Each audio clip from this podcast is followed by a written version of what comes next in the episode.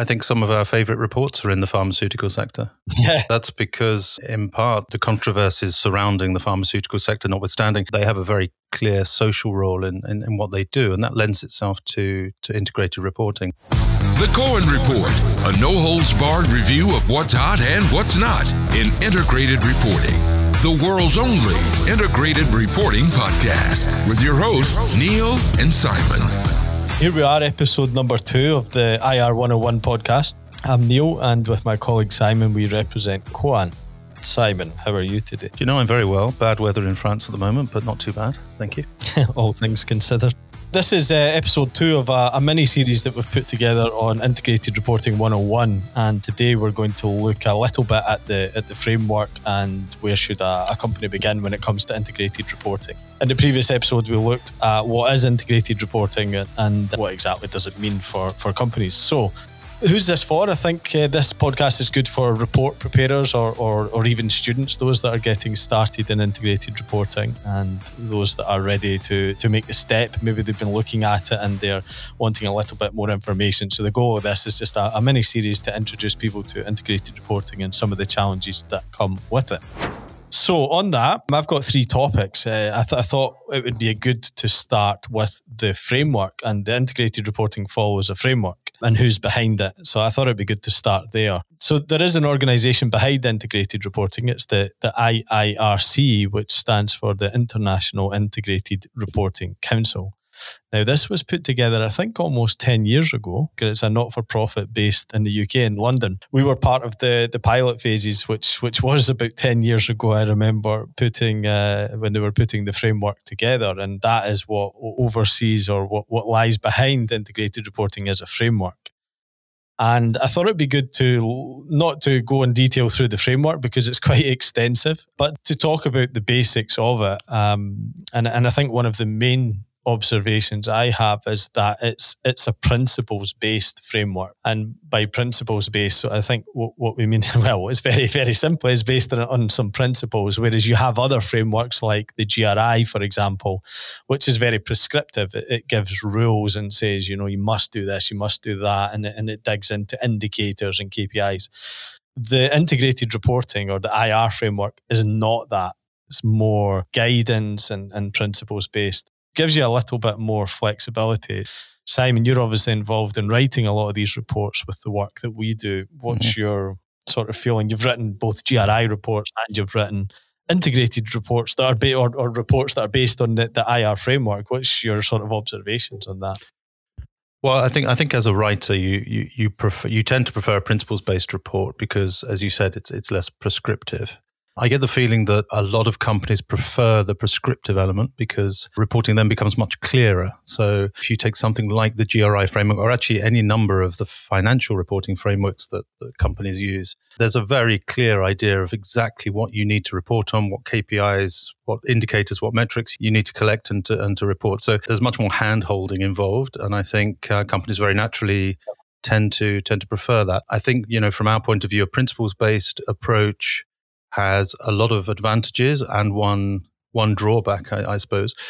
The advantages are really that because it's principled, you can tailor it to your to, to the particular company in question, and you can tailor it to the sector. So you should, if you do your reporting well, you should get a very clear idea of that company and what it does and its strategy and its performance and its, its operating environment and, and, so on.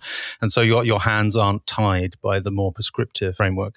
The drawback, I think, is that because of that, the reports become less comparable between companies in a similar sector. So it's perfectly possible if you take two companies in the pharmaceutical sector, they will take two radically different approaches to reporting in under a principles based framework. So you lose something in the comparability, I think. And there is some very just just on that note, there's some very good integrated reports in the pharmaceutical sector. We're we're probably going to dig into that mm-hmm. um, sector at some point later in the, in the series of podcasts. But Novo Nordisk is one that comes to mind. Yeah, I think some of our favourite reports are in the pharmaceutical sector, and I think that's yeah. that, that's because in part the controversies surrounding the pharmaceutical sector, notwithstanding, they have a very clear social role in, in, in, what they do, and that lends itself to to integrated reporting. So, I think a principles based approach it demands a little little bit more of you as a reporter. You need to be a little bit more imaginative. You need to think through some of the impacts that you have on your stakeholders and on society a little bit more uh, carefully. Uh, so it's not just a question of going down a list of indicators and, and, ticking the boxes. Now, I mean, to be fair to the GRI, they would claim that that isn't the way you should be using their framework either. It is more prescriptive. I think it's a fair point. And having been involved, we both worked in corporations prior to doing what we do now. And having been involved with it, the GRI is very simple to follow because yep. it is handholding, it is a list, it is a set of rules in inverted quotes uh, that tells you what you need to do. You can literally go through that and say, right, have we done done this? Have yep. we done that? Have we yeah, and of course you gain on comparability then. So if you take two, three, four companies from the same sector, yep. uh, the results are, are, much more comparable because chances are they're using the same metrics and they're using the same the same style of reporting. I think also, as you mentioned on the flip side, if you take a principles based approach, i.e., you, you use the, the IR framework, it does give you that flexibility. And the real danger, I mean, you can choose between a more prescriptive approach, which which has its advantages and its disadvantages, or you can choose a principles based approach, which again has its advantages and disadvantages. One thing I think we see in some of the companies that we've worked with is, is actually companies themselves or people within companies or, or, auditors actually applying a sort of prescriptive approach to a principles based system. For example, the IRC, it's a principles based approach, but you very often see people get a little bit caught in the weeds of the details of saying, right, we must have this in, we must have that in, it must be called this, we must use that word because that's what it says in black and white in, in the framework. And the framework there, if it's a principles based system, is ultimately meant to guide you. So the point is to tell your story about how you create value or you don't create value. It's not to be too slavish about the framework itself. And I think we do see occasionally in some of the companies that we work with, people are a little bit too focused on the black and white, and you tend to get an awful lot of detail. And the result is that the report or sections of the report become very technical and it becomes very inside baseball, you know, you need to be an integrated report practitioner to really recognize what the conversation is about, um, which really shouldn't be the case. The report is there for your stakeholders to read and to get a clear understanding of where you are as a company and your strategy and your performance and so on. They don't care quite so much about the, the mechanics of how you put that together and the minutiae of the framework. Um, I think that's that's a danger in some cases. I think that's a very good point, and I do wonder where it comes from. Does it come from just the nature of the the work that these companies do, or does it come from the legacy of GRI or IFRS, for example, in financial reporting? Maybe it's a casualty of having these prescriptive frameworks, and, and then the auditor as well they come from a position where they're always looking for something black and white to audit against. So it's actually a really good point to make. And it, it's something I think that is good to hear in the beginning when you start your journey and try to come back to it. Try to ask yourself that question once you get into these conversations throughout yeah. the process. I tend to agree with you. I mean, I think it springs from that culture, and that culture is is made up of. I mean, it's made up of several elements, isn't it? It's it's the decades we've had of financial reporting, which is is by its nature very prescriptive. It's the influence of the frameworks that we originally used for for CSR or sustainability reporting. It's also part of corporate culture as well. I think there's a definite feeling among some companies that you know if we don't have to report it, we don't report it and actually you, once you're thrown into an integrated reporting framework that says actually you know here's a it's a principles based system. You must go through this process and tell us what is important. That idea that well we won't report it if people don't tell us to report it just goes out of the window. I mean you have to there's more responsibility in a principles based approach. And i think I mean that can be quite that can be quite scary because you you don't have clear boundaries, you don't have clear parameters. Yeah, good point leads me on actually to another question that I wanted to cover, and that is where should a company begin if they want to to to do integrated reporting? And that's where I think the framework actually is flexible and lends itself that you can start small. You don't have to go sort of big bang and and say, right, we are going to do an integrated report and we are going to meet every principle every uh, content element etc you know of of the framework. You can start with elements of it and build that in. We have many clients who start with with some of the items like a value creation model or a business model etc etc so i think it's one of the the good things one of the bad things but it allows you to to start small as well. Yeah i think i mean i think you can build up an integrated report. Actually i think it's inevitable that you will build up an integrated report because even if you try and go for the big bang solution the chances are you'll get part of it right and part of it wrong wrong the first year, and then the next year you'll make you'll make an improvement, and, and so on. So I think it's something that you probably um, you grow into.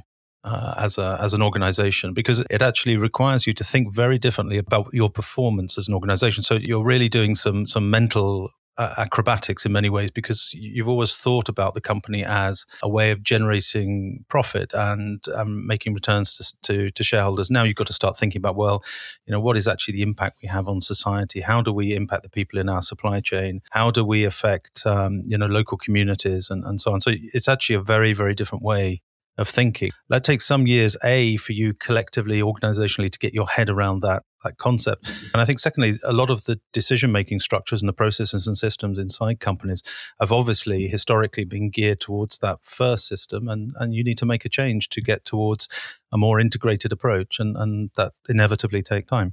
So I think this is. I'm just going on a side sideline or sort of sidetracking here, but it's something worth talking about. Do you think a company that has been wedded very much to the GRI can also still align to the GRI whilst doing an integrated report? Yeah, I think so. I mean, I think there are You've also got to have a healthy dose of common sense when you apply some of these frameworks. So we tend to say the GRI is very prescriptive, but it's also sort of pointing you in the right direction. It also talks about things like materiality, which is is key to integrated reporting. That there is an overlap between the two. It's not quite so black and white as people tend to tend to imagine. So um, I think there's definitely a way, and we've we've also we've worked for companies that have, have sort of matured beyond one single approach to take a more integrated approach, and I think that's something you you, you definitely can do. I mean, the important part of this process, of course, is not the reporting; it's the it's the process to get to the reporting. It's the you know it's it's coming up with the metrics. It's embedding the metrics in your companies. It's thinking about well, you know, what is our role as a company in in society, and uh, trying to think beyond just the making returns to, sh- uh, to shareholders. So where, where do you think is a good point to begin if you're a if you're a company and you're thinking about doing an integrated report and you said, you know what, 2021 is my year, we're going to make the jump and we're going to try and align to this to this framework. Where do you think is a good point for a company to begin? It's a million dollar question, I understand, but it's a question that we get quite a lot. I mean, I think in technical terms, you, have probably already got an element of integrated reporting, either in your sustainability report, because that obviously looks at or should look at your social and environmental uh, impact it's also possibly, if you're a European company anyway, and you fall under the um, EU directive on non-financial reporting, you've probably in your annual report now uh, got a section which is which which um, complies with the with the provisions of, the, of that directive on, on non-financial reporting. So, actually, you've probably got most of the elements that you need to make your your report more integrated. I think it's it's a little bit more difficult if you try to do something more radical, which is to go from a conventional annual report to a, to a fully integrated report. But I think, you know, with any process like this and all the stages of that process, you have to have support internally. I think one of the big mistakes that people make is to imagine that you can sort of drive this from one department where you have some enthusiasts who really want this to, to be done. And you end up um, even if you make some advances, even if you manage to uh, even if you manage to get an integrated report out, it's not doing all the good that it could do because you're not taking an integrated approach to managing the company. And so I think actually getting the support of your main departments and getting them to think through uh, what an integrated report might look like and what kind of elements you need, uh, what kind of metrics, what kind of content. I think that is a very good first start, and you need at least sufficient backing. I think from your from your main corporate departments before you start thinking, right, how do I put this together? Yeah. So to play sort of uh, devil devil's advocate in a way, what if you have a company who does have a very enthusiastic individual and they might sit within sustainability or something? Um, I, I, would argue that they could start pushing integrated reporting and and and trying to to get the company to do an integrated report and build support up along the way. Mm-hmm. Do you think that is a, a method? That is a, a way that a company could go? Yeah, I, th- I, mean, I think that's definitely the way, and that's that's the way most companies, in our experience, have have, have gone. That there tend to be a, yeah. just a few people who are very enthusiastic about it, who really drive the process. Um, but what I'm saying is that for the process to work, you need to have the support of other other departments. I, I would say you need to start building that support up very early in the process I mean, it will take some time and support often comes, you know, two or three, four years down the line. But you need, I think you need to start involving those departments and explaining uh, what the advantages are of integrated reporting and why you're doing this right from the very beginning. So even if you have a process that's being driven by someone who's very enthusiastic in communications or sustainability, in the end, as time goes on, you have a process that actually is inclusive and includes uh, includes all the people from finance and from legal and from investor relations and so on, because their support ultimately will ensure the success of your of your integrated report. In that respect, I think it's slightly different from a sustainability report because that can exist almost on its own.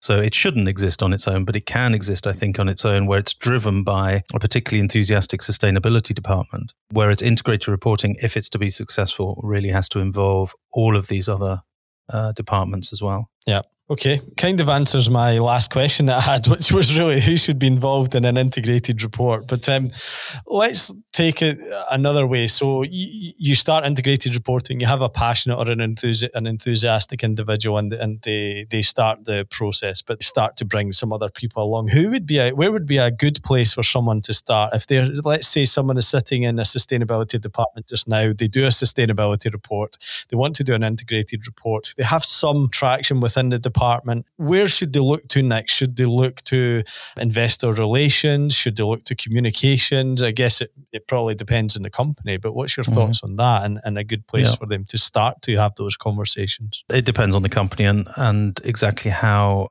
uh, how you're organized. But I, I, think if you're going to do an integrated report which targets investors, so providers of financial capital, which was the original IRC framework, I think then investor relations is not a bad place to start. Communications as well, because ultimately it's a communications document. So if you want to take, for example, a wider view of the audience, and you want to say, right, we want to document here which explains our strategy and performance to all of our stakeholders, then I think communications is a big part of this. And actually, finance, or at least the department that uh, collects your performance data, that also has to be a big part of this because one area you'll need to address fairly soon in the process is what kind of things do we need to measure for an integrated report? How does that differ from what we measure already?